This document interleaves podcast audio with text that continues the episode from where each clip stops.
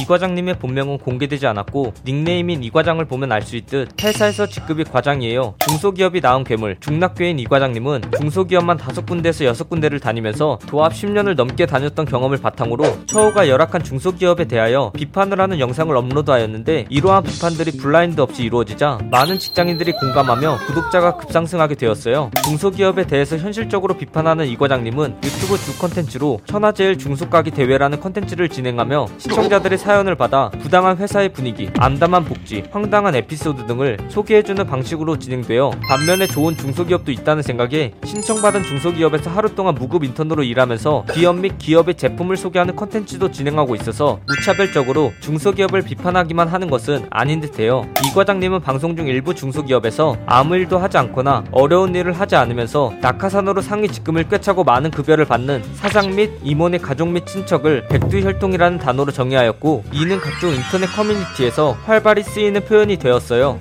사실 중소기업에서 과장으로 재직하고 있고 본인이 다니는 회사를 비판하기란 굉장히 힘든 일이지만 이 과장님은 리얼하게 직장 생활의 애로사항이나 실제 중소기업의 환경을 낱낱이 알려주는데요. 그래서 거의 목숨을 걸고 방송을 하는 외줄타기 방송이라고 할 수 있어요. 물론 나중에 회사에서 유튜브를 병행하면서 근무하는 것을 허락하였다고 해요. 이 과장님이 업로드한 영상들이 여러 인터넷 커뮤니티에 게시물로 올라오면서 이 과장님은 유명세를 타게 되었고 이 때문에 회사에서 이 과장님이 유튜브를 하는 것을 들키게 되었어요. 이런 것 때문에 직장에서 잘린 건 아니었으나 회사 일과 유튜브를 병행하는 것은 회사에도 민폐고 구독자에 대한 기만이라고 생각한 이 과장님은 퇴사를 결정하고 전업 크리에이터가 되었어요.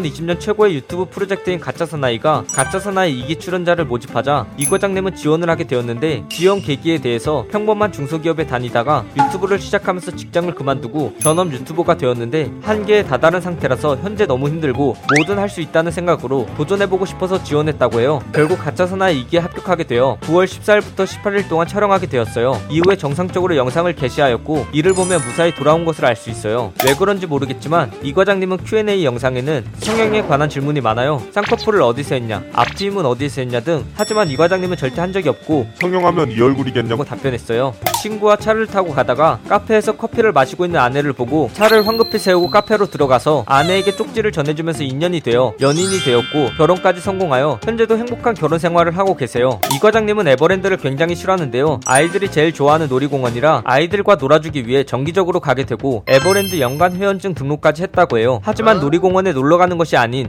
일하러 가는 것 같은 느낌이 드는 이 과장님은 미세먼지가 많다고 예보가 뜬 날엔 미세먼지 때문에 놀이공원을 못 간다며 굉장히 흐뭇해하는 모습을 볼 수 있어요. 현재 구독자 수 16만 명을 보유하고 있는 이 과장님은 구독자 10만 명을 기념으로 유튜브 수익을 공개하였는데 남들은 달에 1000만 원을 버는 것이 아니냐라고 말했지만 사실은 월 평균 300만 원을 버는 상태라고 밝혔어요. 또한 광고를 찍어서 돈을 벌 수 있지만 광고 찍기가 너무 부담스럽고 구독자님들한테 미안해서 찍기가 힘들다고 말했어요. 항상 본인의 옷보다는 아내와 아이들의 옷이 먼저 이고 본인한테 쓰는 돈은 뭔가 낭비한다는 생각이 든다는 이 과장님은 레드벨벳 아이린님도 광고했었던 유명 의류 업체인 헤지스에서 의류 모델 제안이 들어와 헤지스 화보 촬영을 하였어요. 이를 보면 굉장히 성공한 것을 알 수 있는데 또한 촬영 당시에 평소와는 달리 깔끔하고 멋있는 모습을 보여주어 많은 시청자들에게 호평을 받았어요. 이 영상 내용은 모두 인터넷에 기반한 자료들을 정리하여 만든 것이라 사실과 조금은 다른 내용이 있을 수 있어 그 점 양해 부탁드리겠습니다. 잘못된 내용이나 TMI 내용에 대하여 추가하실 내용이 있다면 댓글을 달아주시면 감사하겠 영상이 재밌었다면 구독과 좋아요 꾹 눌러주시고 오늘도 포비아나로 되시길 바라겠습니다.